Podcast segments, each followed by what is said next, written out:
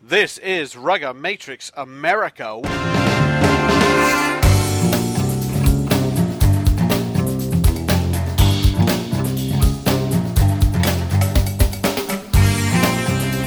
Welcome to the show, everybody. This is Alex Goff from Goff Rugby Report, here with you with the, Rugga Matrix America podcast show brought to you by Aircraft Charter Solutions. And we have with us regular guys uh, talking about regular stuff Pat Clifton and Bruce McLean. And Bruce, you are off in Martha's Vineyard, uh, rubbing elbows with the, the upper crust, I think. Yeah, I, um, I'm more rubbing elbows with my kids and my brothers and my cousins. They're upper crust, I, that uh, counts. I I am part of the upper crust now, and Pat's rubbing elbows with Kyle Sumsion in his in his unair conditioned living room in in St. Louis. Uh, so that should be even more fun. Sometimes- watching Reruns of the Flintstones. Sometimes air conditioning isn't enough in and of itself. So you have to kick the fan on too. Uh, to, to blow that little pool of cold air around the around the room. That's right. Yeah. Okay. So is is uh, Kyle a good roommate? Yeah, yeah, yeah. We're we're uh, we're getting along fine. He's he bought a house, so we're just Nice. waiting for him to move into said house um, and close on it. So the the deal so far has been uh, he just does the dishes, so that's a good thing. Awesome. That sounds good. So, well, basic, so basically, he he's a young kid who owns a house, and you're a broke coach slash journalist living in a living in an apartment like Walt Disney when he was feeding uh, Steamboat Willie his last piece of bread in the in the room, and now you're going to become a billionaire and think of something. I don't know what it's going to be. I don't know if anybody listening gets that reference, but I sure don't. Uh, oh, it's that's what Walt Disney Steamboat Willie was uh, was the original mouse before Mickey Mouse, Okay. and that's what that's what he called. And he was in in his apartment feeding that little mouse when he came up with the thought of Steamboat Willie and Mickey Mouse. Um, and the only other people who like air conditioning and fans are menopausal women, which is what I'm married to. well, you know, you didn't you didn't even have to say broke when you said coach or journalist, for that matter. Uh, pretty much, it, it becomes as accepted. Well, Say the same thing about business owners, and here I am. well, that that is that is true. Well, we- we're recording this show right after the Pacific Nations Cup. This is what we're talking about. We're talking about the Eagles. We're talking about uh, you know, sort of a follow up to our pre Pacific Nations Cup show. Uh, we, uh, you know, actually, Pat, I don't know. Did you go to any of the games in person? I did not. I will No. be at the Australia game because it's pretty close to my house, but I did not go to any of the nice. games. Right, and and neither did I until the finals day, and I, and I went up to British Columbia, Burnaby, lovely Burnaby, um, and uh, you know that that was fun. Actually, it was it was kind of a nice little day with uh, the three games, and they had a pretty good rotation of fans going in and out of Swangard Stadium, which is about you know any, anybody who goes to a high school football game pretty much anywhere in the country would be in a stadium the size of Swangard. It wasn't exactly huge. Um, well, let's talk about how we feel about it overall first. We can sort of uh, uh, take some things apart uh, as we go, but uh, overall, first of all, Bruce, start with you. Um, two and two, fifth place. They did beat Japan. They did beat Canada. Uh, close loss to Samoa, and uh, not as close loss to Tonga. What do you think? I, I think that the the loss against Samoa initially was somewhat fraudulent. I thought they were I thought they were beaten pretty well. However, one of the things Phil Bailey always talks about is re-winning the arm wrestle, and they got themselves back into the game and put themselves in a position to win. The Japanese game, I thought that they played the best game of rugby I'd seen in several years out of the Eagles. The Tonga game was a disgrace to say the least and it was unimpressive at best, and it was poor at worst. But um, and and and there were various reasons for that. I think that the the wholesale changes, the travel, and all that, I, they probably didn't have the proper preparation and I don't think the people played with confidence or aggression in that game, and, and there was they were kind of outmatched. And the uh, in the Canada game, they won, and and that was great. Canada played terribly, and the United States didn't play terribly, but didn't convert the, the, the, U.S. isn't converting their possession into tries. They're converting them into points. I, I think that there's there's no doubt that they found a fly half in MacGinty.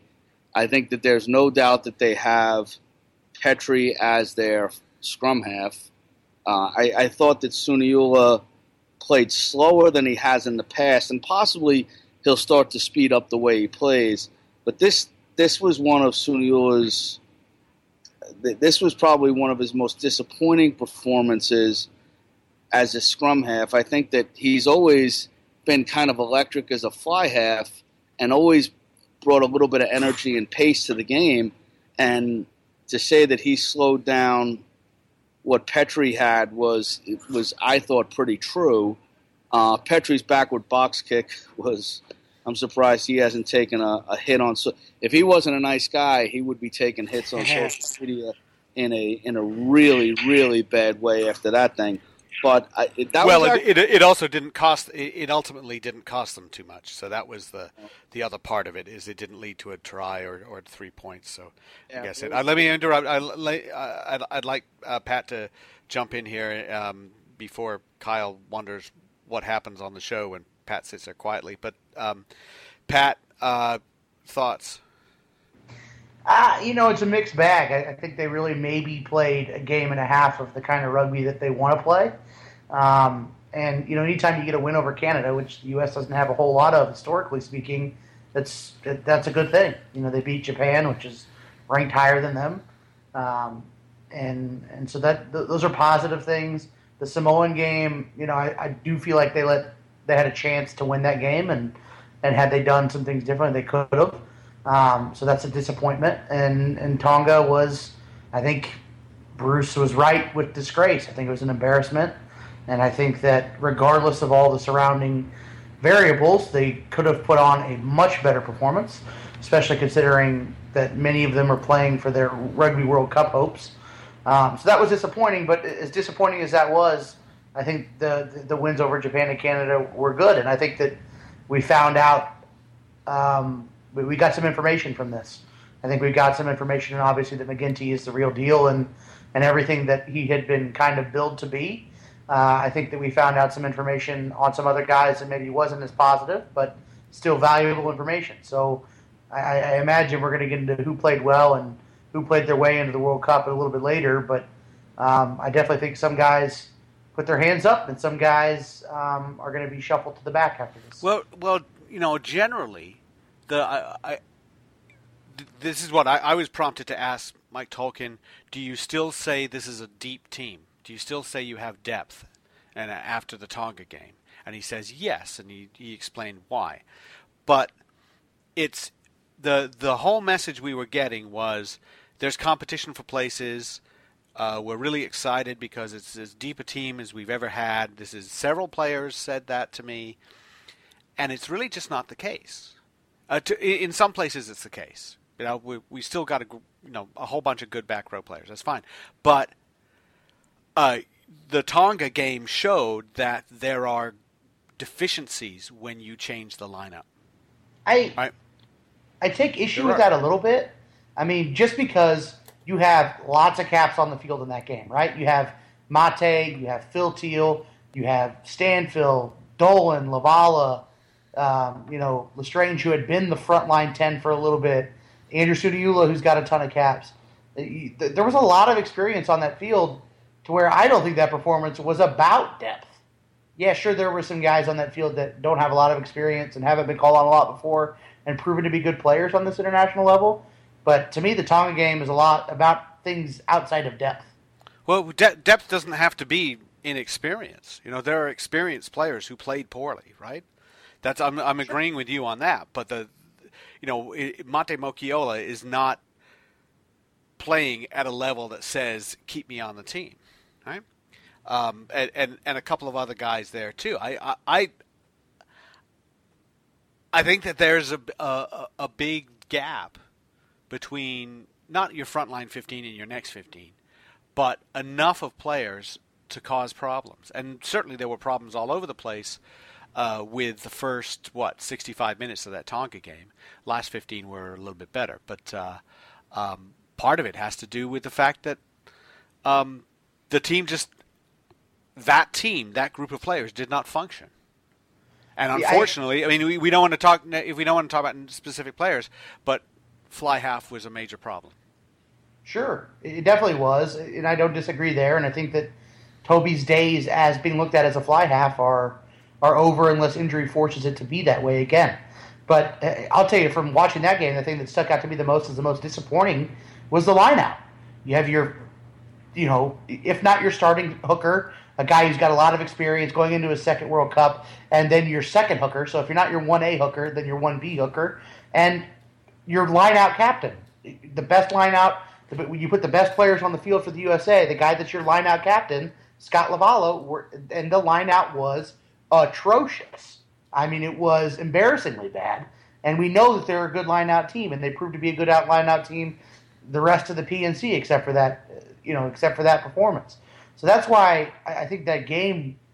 To, now, now to to be to be fair, again, last ten to fifteen minutes it worked just fine, and I'm not I'm not you know, it, but it, it did. It was terrible, right? And and they they were like they lost four lineouts, and maybe three that they won were uh, as good as losses.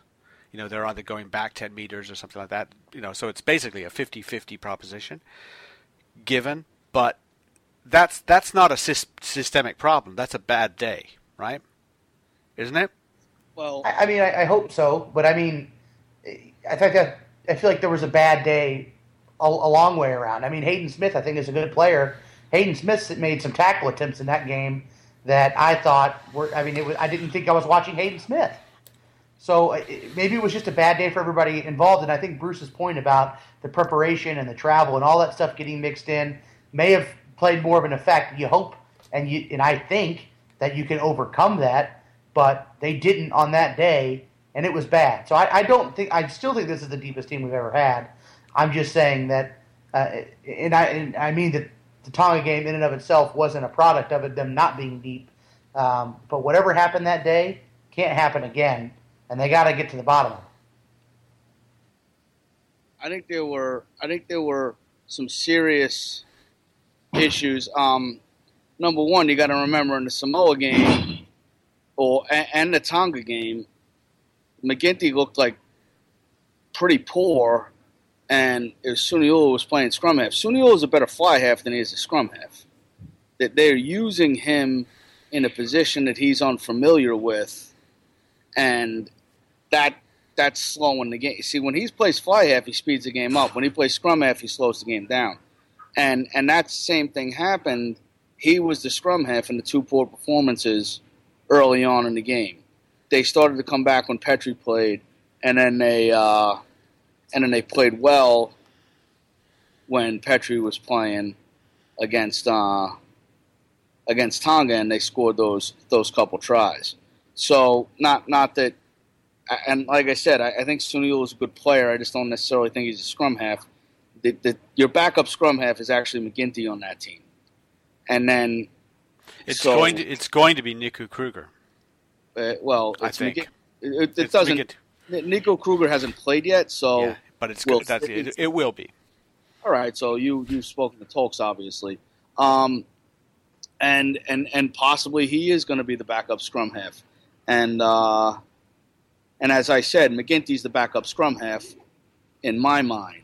So that's I'll I'll trust myself on. And I don't. I, I'll trust myself on my judgment. I think that in the event that that happens, I would be I would be probably not want to go into a World Cup with a guy whose toughest game was a loss against Army. But that's you know that that's just me.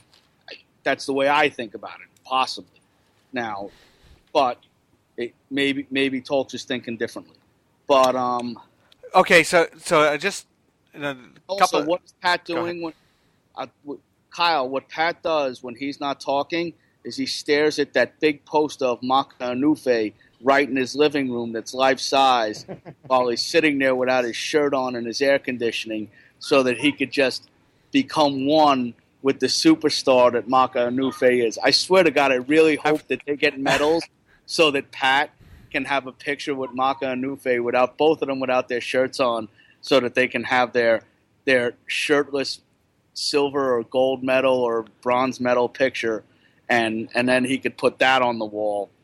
So he, well, he- I, I do have a rugby guy on the wall. It is a sevens player, but it's Alafoti Faosiliva uh, celebrating after winning the scoring the game winning try at probably 2011 USA yeah, sevens it it- against New 2000 Zealand. That's exactly right. Yeah, 2011.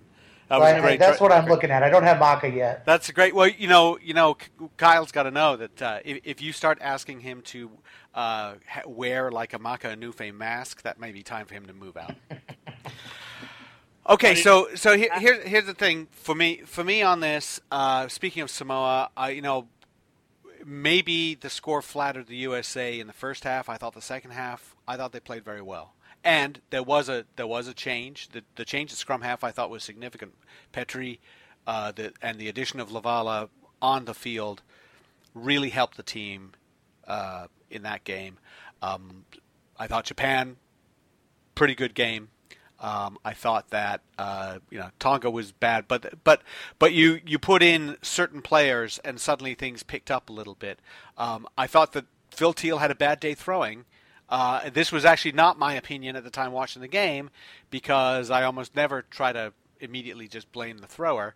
Um, I'm told later Mike Tolkin said it was probably the throwing as well as some other things, but there are a lot of little factors in the line out, right? And and and, and if you've got new lifters and they're not lifting fast enough, and you know, especially somebody like Chris Baumann, not to throw him under too much of a bus, but uh, you know, he's used to lifting guys in in club rugby, and then he's asked to lift a guy who is much bigger and lift that guy faster, probably. It's kind of difficult. He's got to get used to that. So I think that there was a couple of missed times on on uh, jumps and stuff like that. Stuff we sh- we shouldn't accept, but that was what was happening. And then Nope. you know a- a- against Canada, uh, there were a lot of things, really basic, not particularly exciting things that went right with that team, and and I really really wish that some of these games were refereed a little bit differently. We might have seen a few more tries. Um, but I guess next we're gonna. I, I, do want to at some point here on Rugga Matrix America, brought to you by Aircraft Charter Solutions, is talk a little bit about the offense. But but overall, I thought we had half a, re- a pretty good performance against Samoa, a good performance against uh, Japan, about a quarter of what we want to see uh, against Tonga, and it, it was more like against Canada. I felt like it was 80 minutes of like 85 percent. It was it was it was pretty good most of the time, as opposed to really good. Canada stinks, and they, They have do. stunk five years, and we have finally got a fly half that can make them pay for stinking, and and we, and now it, it, they've been overrated. They were good back in 2007 or whenever or 2006, whenever they beat us up in Newfoundland and stuff. They were good then, and they were good in 1991. But they really haven't been that good in several years, and we just haven't been able to to put the sword to them for for various reasons, injuries here, there, and the other. But the reality is, Canada played poorly, and we didn't turn that pressure into tries, and we need to. And part of the reason that we didn't is that we're not getting any offensive productivity out of our front five at all, and our front five hasn't played well. And whether or not, uh, and and when I say, you know, Peterson could have gotten a red card, and and and honestly, had the had the the TMO not been very, the TMO was excellent that game, by the way, because the guy from Canada, uh, what's his name, Beukeboom, was holding his leg, and he cracked him in the head. It should have been a yellow red, but instead of he just made it a yellow period and then Buka went out of the game due to an injury, probably from the headshot. And the uh, but that was a red card, unquestionably red card offense. And I'll question it. I don't. I don't agree with you. I think Beukeboom deserved it. I, am not saying they didn't deserve it. Well, I think deserved it to the point that it should have been a penalty and it should have been no card, and we see that happen all the time in international well, rugby. Yes. Then it's then then then that then a punch to the head is okay. That's fine. That's your opinion, and it, and, and that's cool. But a punch to the head isn't okay. And Peterson's not good enough to get away with it. True. And I'll tell you, if he does it in a game in the World Cup, he's red carded. Period. End of sentence. They red carded Sam Warburton in a semifinal for a tip tackle that was a mistake. If you don't think for two seconds they'll red card a pedestrian second row who's a foreigner from the United States, you are on crack. That was a red card, period, end of sentence, in any circumstance. And he hasn't played well and doesn't deserve to pull something like that. He played true, true, true. terribly in the first game against Samoa. Mm-hmm. And he was playing terribly that game. And to crack a guy in the head was a selfish, despicable, ridiculously stupid move. So, no, that's not acceptable in any sense. If he doesn't have the self control to keep his hands to himself, bring Doyle back. He ain't even in the same wavelength as Brian Doyle. Like we're not even talking about the same player. So that was absurd. MacGinty, when he hit that guy, thank God he landed on his back and not his shoulder. Because then it's an automatic red. And so there, there were definitely calls. Well, I, uh, yeah, and, I, I, I, don't know about that. Just listening from what the referee said, and the referee said just bad timing. And the referee, you know, you can uh, when when it's not the same as grabbing someone and flipping them, is just running into them. They the referee will will have a little bit of uh, discretion on that. So I'm not sure if it was an automatic red. He might have gotten one. No, no, no, no, no. It had the guy gone on his head, he, it was an automatic red. But the um, he gave me yellow for bad timing. What I'm saying is the TMO was outstanding in that game. Mm-hmm. Like I thought that what what happened to uh, Peterson on his when he grabbed it, when Beukeboom grabbed his leg deserved something. It didn't deserve a punch, a full on punch in the head, and that was and and the same thing with MacGinty. He really was. He I thought that the TMO handled all of the things that got sent to him pretty well. The referee was an over officious jerk, and I, I think that was I think that was a line of Marv Levy when he was coaching the Bills or something. Was, You're an over officious jerk because he didn't curse and he didn't, you know, he, he's yeah, uh, yeah. And, and so that was that was pretty cool. And but that referee was kind of a pain in the neck. The fact is, the U.S. won the game. That was absolutely brilliant in the fact that, and, and Bailey describes this, and, and it's and it's quite good. Is he he talks about winning the arm wrestle and getting the arm wrestle and coming and coming back and sometimes things happen and in these types of games when you're playing against people like that that not everything necessarily goes your way calls don't go your way things don't go your way and you just got to kind of stay within striking distance and and get yourself a chance to score you know new york athletic club that's the way we played kind of when you're playing a better team just kind of hang around, hang around, hang around, give yourself a chance to win in the end. And oftentimes you will. And that's, I think that the biggest thing that happened on, on this on this tournament was they beat Canada, which is the second time in a row. Both times they've actually been pretty lucky to beat them, but they did beat them twice. And then the uh, and then beating Japan was fantastic. Coming back against Samoa was fantastic, and actually scoring two line-out drive tries against um, against Tonga, although they played terribly, was very good. So there's a lot of positives to take out of it. There's still a lot of problems to take out of it as well. Um, line out timing and things like that. Like, you know, I, am not. Excu- I won't excuse Baumann or any of these guys for for having poor line out timing. The fact of the matter is, you're an international player, and if you can't turn around and step two or three steps or two or three feet and make a lift and get it to be maximum extension, you don't belong on the team. If you can't hold the scrum up, you don't belong on the team. And while you're while you're uh, criticizing Mate, remember Mate made the biggest play in the Samoa game early on. When Tuilagi took that kick off and he was chucking up field, Mate hit him, and that was a train wreck, and he smashed them and knocked them down immediately, quickly, and efficiently. That did set a tone to that game that allowed the U.S. to stay with it. Nobody else wanted that. Nobody a flurry else. of tackles at the beginning of that Samoa game. Nobody wanted that, that hit. Not another guy on the team. Kyle Sumsion, your roommate may have wanted that hit, but there is nobody on that team that wanted to go down there and make that hit. Mate No, I- went down and made he- that hit, he- and that sometimes you just need that guy to come up and be you're like holy crap. All right he could do it. Well screw it. We're all now we're in. But it, it's the guy who makes the first hit. And mate did that. And for that the us should be very thankful extremely thankful because that could have gone sideways on him quick. Yeah, he he.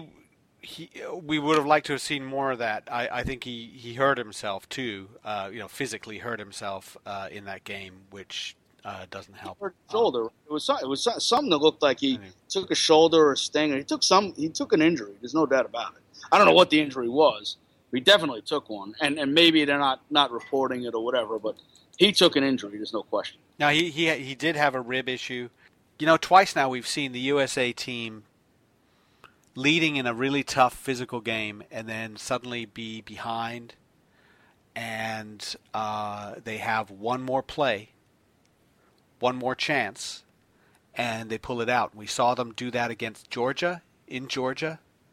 And it was pretty much the same thing, which is let's keep the ball, let's challenge them physically, let's work those faces properly and they got a penalty and won it. Uh, Adam Siddall kicked the goal, and then uh, this this sequence where they won it against Canada was for for for the, the basic nature of it, which was you know they they weren't exactly playing champagne rugby, but you had a really uh, a nice short ball to to Scully for a break, and then uh, you know LaValla took it up. And a couple of the other props took it up, and really nice clear out from everybody. And then the presence of mind, the smart move by MacGinty. He's in the pocket. He's ready. No one else is ready. And Bruce, you said to me, Canada weren't. They didn't respect it. They weren't expecting it. And and that, that seems to be very clear looking at the replays. They they weren't expecting it, and over it went. Uh, so that's that's nice to see that kind of poise from a USA team that sometimes kind of um, lets it lets it run away. You know, where you say, "Well, they were leading, and then it was close, and then the last five minutes they gave up three tries, and it was embarrassing." It was not been happening that way. well well one of the It things that- almost was. I mean, the two previous possessions before the one where they got the drop goal were, if I remember right, they ended up out of bounds. one of the things that I would one of the things I would uh, appreciate about that last drop goal. Number one, it came from a scrum attack, which I, I don't think we've scored points from a scrum attack in God knows how long. So they they they there were times where they actually scrummed okay against Canada. And, and whether or not that's a function of us performing better or Canada being bad, I think it's probably the latter. The um, the but the second thing about that is that one of the things Tolkin always practices, you know, I mean, having coached them for as many years as I had, is they call it the victory formation. It is when you're down by a point or two points or whatever, or even three points, that you go and you, you almost run that Jonny Wilkinson zigzag and you just kind of get yourself into a position where you can get a drop goal for a victory. So it that would have been something that the Eagles almost unquestionably would have practiced enough that they knew that that it, it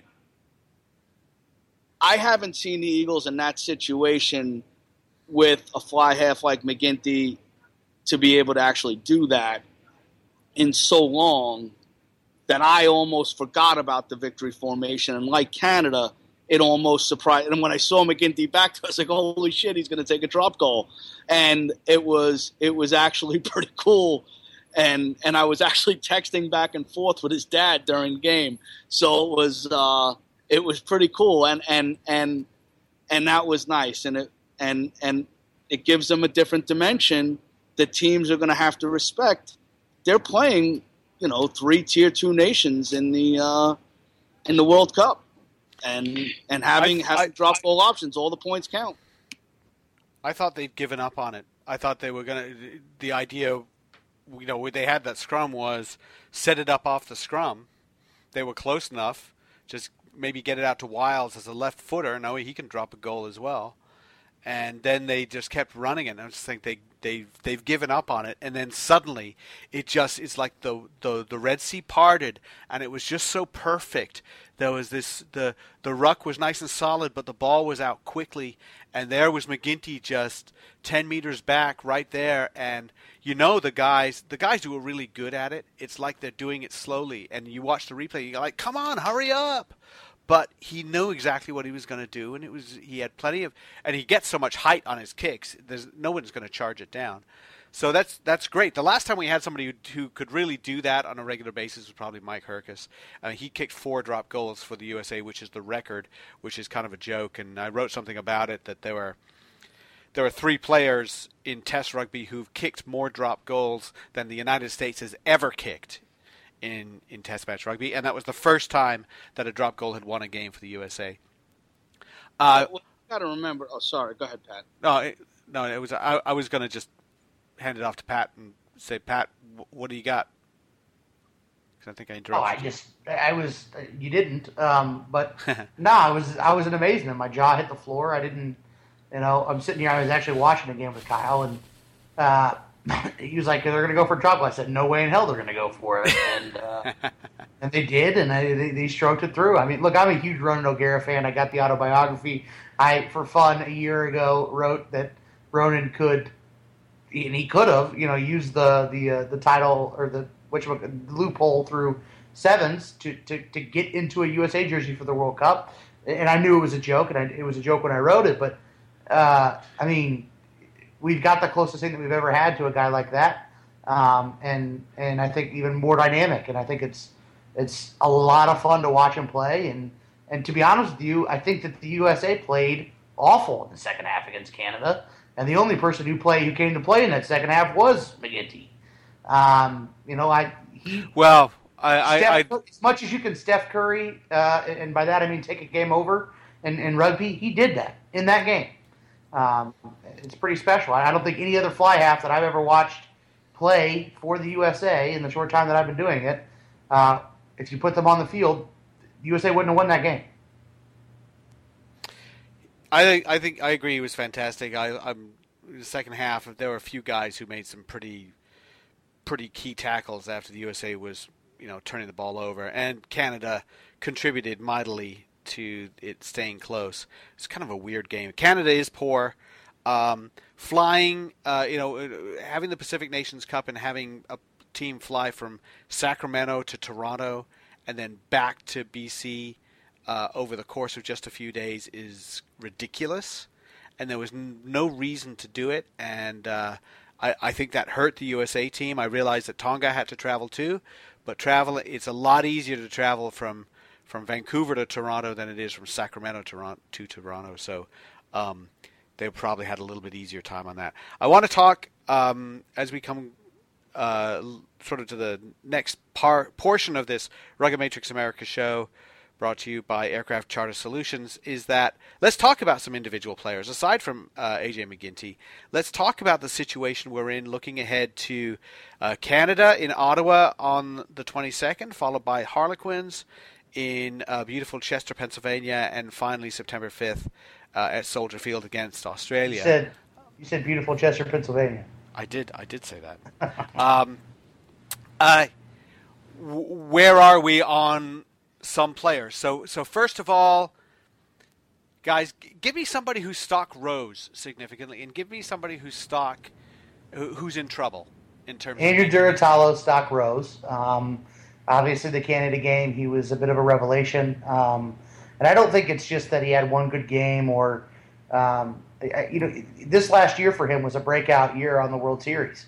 He became a regular starter. He was playing really well. You know, he, he used to have some deficiencies defensively and was a bit of a liability in some areas. And I think he's made his strengths that much stronger. And, and his strength in sevens is that he takes your ball away. And I think he translated that um, as well as any of the sevens guys did onto the 15s field and, and took the ball away and was extremely strong over the ball. And uh, while I very much respect John Quill's game, I don't think he's anywhere near as strong over the ball. And when you're playing against really good teams, um, you need somebody who can stand over that ball and take a hit. And I think Durutalo did it, and his stock rose quite a bit. The guy whose stock dropped, I think the most glaring one um, we have to talk about, and, and, maybe we already have beat it to death a little bit, is Peterson. Um, he was one of the guys, I think him and Baumann are kind of two guys that Tolkin said, let's put them in and let's see what they can do because we have other guys in those positions. And but let's see what they can do And the Pacific Nations Cup is where we're going to find out what they can do. And and I think Peterson did not play well. He was had zero impact with ball in hand. Obviously made that dumb decision um, to, to, throw the punch, and and was a bit of a liability on the field. So the USA lineup is good enough that they don't need him. Uh, and, and I thought he really his stock dropped significantly. I thought Durutalo was fantastic, and one of the one of the things that what was that? Did somebody did didn't Angel somebody just get his wings? Somebody texted oh. um, and I just muted my phone. But I thought Durutalo was fantastic defensively against Canada. He and it was funny on my way to Martha's Vineyard. Bill Leclerc called me and told me that he was going to start using with the Army women's rugby team a 60 minute circuit that Phil Greening and Mike Friday were using with um, on, contact area in, in ball and contact and, de- and defensive play, first man in, first man in defensively for sevens, that he was going to start using that for the Army women's rugby team, and it was pretty intense, and it took I think it was three segments of 20 minutes. And I I didn't get into the nuts and bolts of actually what it was, but I I, I am going to call him about the nuts and bolts of what it was because after seeing and he had spoken to me after that game, but after seeing that performance, it'd be interesting to see actually what the hell they are doing because Durutalo became a different person. what I look at there is I think Durutalo could take a couple of lessons from Quill in in the attacking part of the game. Durutalo has played quite well in the defensive part of the game, and, and, and granted, I haven't watched these videos in, in terms of a coach where I would be watching it three, four, five, six times, and then and then watching different clips of things over more than that. The but Quill is a, is an outstanding seven in attack. He knows how to get people off the ball when so that you can clear out and get quick ball. And he did that pretty well when he came in and, and when he played in that tournament. But Durutalo over the ball defensively was he's he's everything that you want to what you would coach. And the things that you would coach is to say you got to get over the ball and under the opposition. So you want your center of gravity over the ball and your shoulders under the opposition. And Durutalo did that consistently and actually was able to get steals and penalties. So that was pretty amazing. And, and his balance and his and his quickness to be able to do that was great, and and he should be lauded and commended for that. And he was, and and I wish that they had really taken the time to do that because I think his first start was the day that Pat and I had gone up to Ottawa together and we had we had driven up there with when Toby broke his shoulder in 2012. Durutalo had they spent the time to be on top of Durutalo then, it's not that he's that much different of a person or a player. I think that he just he wasn't necessarily familiar with how to be effective. And had they spent, he would be four years better, and you'd be looking at like uh, an American David Pocock type of guy. Instead, now you're you're seeing him at the beginning of his transformation, where that transformation should maybe could have taken place three years ago. Do you agree, Pat? Actually, David Pocock is exactly who came to mind with him. And I do agree. I mean, he's not a bigger, faster, stronger guy than he was. I think that you're right. I think that he's got some some real coaching for the first time in a long time. Um, and, and, I mean, consistently it, over a long period of time now, he's getting that, and he's become a much better player. And he's, I think he always wanted to be. I know he always considered himself a 15th player. He never considered himself a sevens guy or seven specialist. And I think that when he swung and missed and he got his chance and wasn't invited back consistently, I think that that kind of made him hungrier to if he got a chance again to really go for it and make it work. And I think you saw that um, in that Canada game too. I I, I really. I, I, find this kind of very interesting that you, you say that stuff, um, and I do agree that Durutalo played very well, and I I think it's fascinating because I think it's a good thing that nobody has mentioned the fact that he scored three tries in the PNC because that was irrelevant in a way to what we liked about his play. You take away the three tries, he still played great. But those three tries. But but yeah, well, I mean, yeah, uh, well, the probably. point is that but but but well, I got the the the 2012 issue. I think you're you're flat wrong, and um, you know to say that he was not that he was the same person. I think that's completely wrong. Is that the we haven't really delved into it. I've tried to delve into it a little bit, but but Andrew Durutalo of uh, 2012 into 13 had a different approach, a different attitude. He got into trouble. He punched uh, Nolan Allen in the face in a practice at, uh, at Old Puget Sound, which got him legal trouble that saw him. Uh, uh, you know, he had to actually do you know, spend some time in jail. All of this stuff um, formulated what he is now. And the guy who came out of that in 2013 and go went through the season in 14 and then then entered into the to the last seven season it seems to me in the way he approaches the game in the way he approaches his conditioning and in the way he approaches his technique everything is different and I, I have to believe and I'm, I'm just assuming here because I haven't asked him about it I've tr- well I've tried to ask him about it but I haven't talked to him about it is that that incident, which almost cost him a lot, I mean, a, pretty much everything, almost cost him everything, has to have had an effect on him. And well, it has to have changed it because I, because I don't think he was reaching his potential as a player in sevens or 15s before, because and and certainly that's borne out because he's playing so well right now, and I has to be that it's not just because the USA the USA coaches didn't nurture him enough. I think it was I, something to do with himself. Well, everybody has to things have to do with themselves. Durutalo, after the 2012 championship game with the AC, number one was very strong over the ball and was a very good player, and was had serious capability to be outstanding. That very summer, he had called me to come and play for the New York Athletic Club.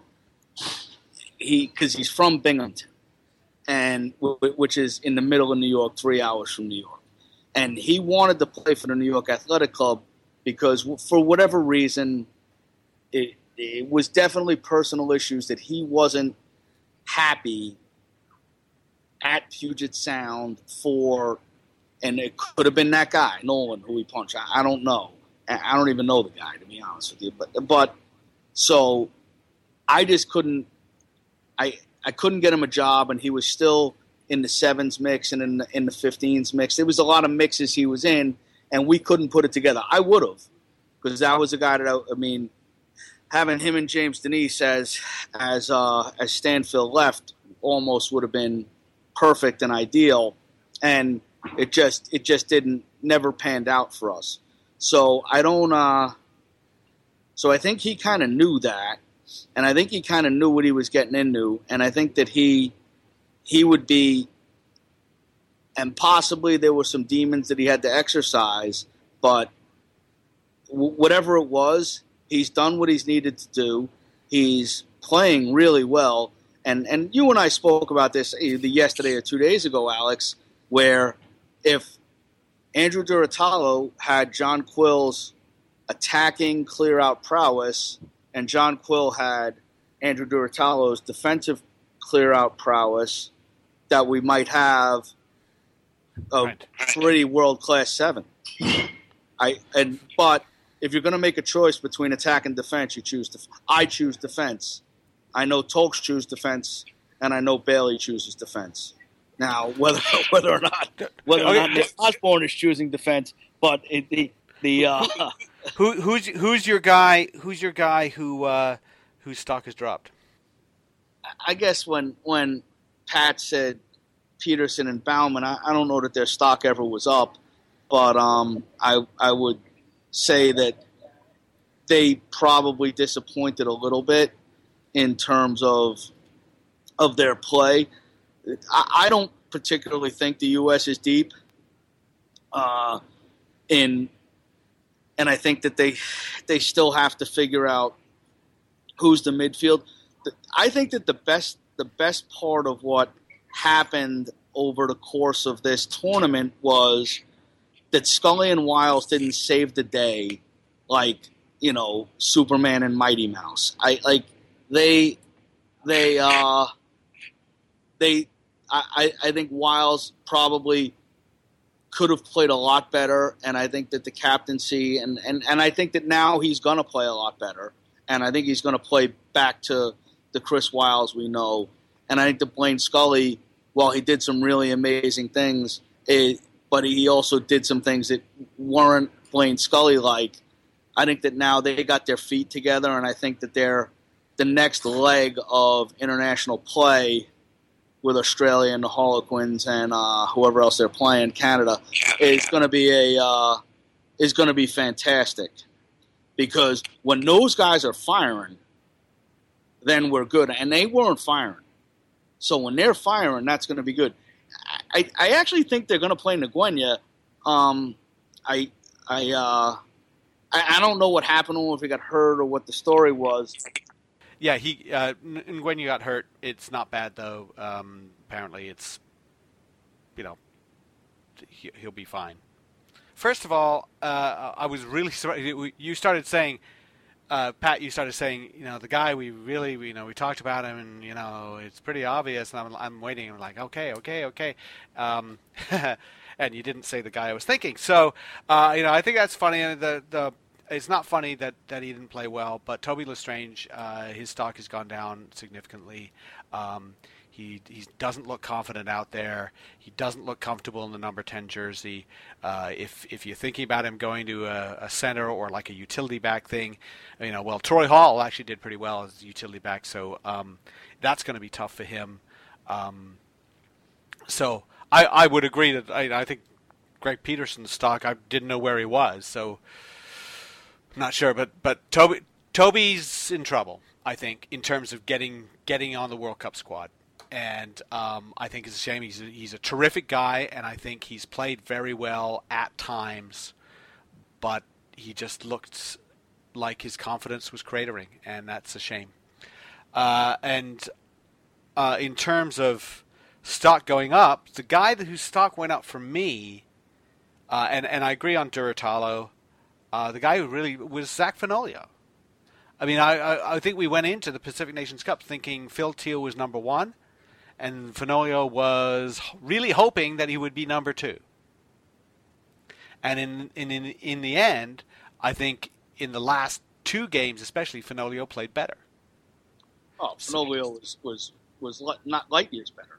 It was Yeah. and it- that was Phil Thiel's one of the nicest guys in uh, in American rugby, and and he just did not play well at all. And you got to remember, one of the things you can when when to, when Toby played with with uh, Suniula at scrum half, he didn't he didn't play well, and there wasn't a lot to it. And uh, then, but also when MacGinty played with him, he didn't play well, and and and uh, so I I think that the problem is they don't have a backup scrum half right now who who isn't MacGinty. MacGinty is is an unbelievable scrum half. So, and, and he is your backup scrum half, but he's also your your form fly half, and and and that's that's a difficult uh, that's a it's difficult to move MacGinty out of such a critical position that he's playing great. And one of the things Bailey would say is, "Hey, I'm making one change, not three changes to make one change." So, and and I think that Tolkin and Bailey are on the same page in terms of that. So you, you could be right. Kruger could be the backup, but I, I would, would I would be, still say he, I would still say that that uh, well, that that Suniula is the backup because it may, may and maybe they're going to drop him. I, I don't know, but Suniula can play faster because he plays at a lightning speed at fly half. I just think with the new offensive system and the fact that he's a scrum half and the fly half, he just may have been acting a little bit slower at scrum half. Well, it's, it's interesting that he he was, you know, Mike Petri's the second half against Canada wasn't his best, and a couple of times he got kind of caught just moving slowly out of the back. And and his big his big strength is to get that ball out quick, quick, quick.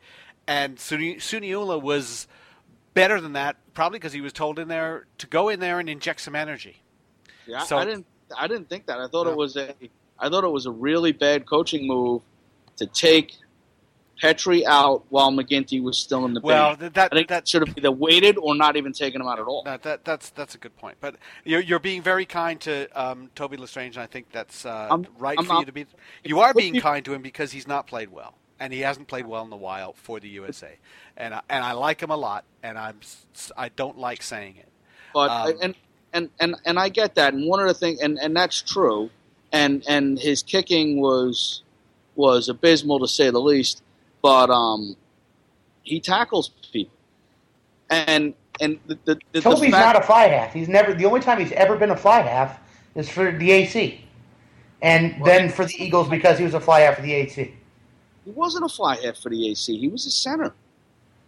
All right, we we got to we move this along. Uh, you know, just uh, or, or, really wrap this up a little bit. But uh, there are some uh, other players, perhaps, who've you know certainly played well uh, in in the Pacific Nations Cup. There are a, a, bunch of players. If I make a list of players who played well at times and struggled at times, and or sort of were just sort of even. Looking ahead to the the pre World Cup final issue, uh, the fi- final issue of games with the USA plays Canada in Ottawa on the 22nd of August, and then on the 30th at PPL Park they play Harlequins. That's going to be a game. I'm sure it's going to be like open subs, and we'll see about just about everybody. And then uh, September 5th at Soldier Field against Australia. And as you said, Bruce, we're going to be expecting players like Scully and Wyles perhaps to to sort of pick up their game a little bit, but also point out that there's a guy coming into the team, expected to come into the team for these games, and that would be Samu Manoa. And you know that that's a guy who can pr- produce some uh, offensive firepower in the forwards and uh, some defensive firepower as well. Um, and I guess finishing up this show, this Rugga Matrix show, guys, is Samu that much of a game changer? I think he is, but you know, yeah, I think he's a huge game changer, especially when, like Bruce said, we've been pretty uh, impotent on offense with the forwards. I think he's a huge game changer. Um, I, another game changer that I hope returns, and I still believe is a game changer, is Todd Clever. I think both of those guys are still impact runners, and and and if you can bring them both on the field and find a way to get them on the field at the same time, which my ideal starting 15 does, um, that your your your offense is going to increase significantly. Um, my sons want to say hello because they want to be famous. Cool. Hello. That's my son Brendan. Come hey. on, say hello. Hello. And this is my son Bruce. What up? Oh, he thinks Ooh, he's what up? All right. Uh, so he's bad. Um, is is Samu Manoa a game changer? Yes, there's no question about it. He's he's one of the top players in Europe, and, and otherwise he wouldn't have signed for Toulon and for such a such a nice contract. But I don't even know if it's nice. I would imagine it is. But uh, the the problem with with Samu Manoa for the United States that I see is if our scrum isn't effective, then we're going to render him impotent at number eight. And we're going to have to use him at second row because we'll get more offensive productivity out of him at second row if our scrum is on roller skates. So the scrum has had had done pretty well against Canada, but the Canadian scrum wasn't particularly good. And however, the, the scrum was inconsistent in the Pacific Nations Cup, but it certainly didn't perform as poorly as it had in the past against various different teams, and, and it was so it wasn't a complete disaster. So maybe they're they're making progress there, and, and in the event they can do that and and come to terms with who their second rows are, like I I thought it was weird in the lineout when they had Dolan in the game and they weren't lifting him. When they had especially you know you could use Hayden that Dolan goes up like a lightning he goes up like a shot. And and Todd Clever is you know he, he was in the in the penalty box for a while. I think injuries and, and, and form might force them to have to take him back. But one of the things Todd Clever is is he's he's as good as Dolan in the lineout. And to have two guys like that, they're they're pretty class lineout guys. And for the USA, with a scrum that doesn't operate at optimum efficient, efficiency, they're going to need a lineout that operates flawlessly. And and so whatever they do, I think all their selections have to be about lineout, defense, kicking, kick chase, and and that would be how I would play the game moving forward with them. All right, all right, that that's right there. So get your set piece uh, straightened out. Get your line out straight at home, everybody. Get your scrum straightened out, and make sure you play good defense. I think that's the way to end it. And uh, for Pat Clifton and Bruce McLane, this is Alex Goff reminding you to check out Rugga Matrix com, Rugga Matrix America show, and the Rugga Matrix International show. You can read Pat Clifton stuff on Rugby Today. You can read my stuff on Goff Rugby Report, and you can always hear Bruce here on Rugga Matrix America.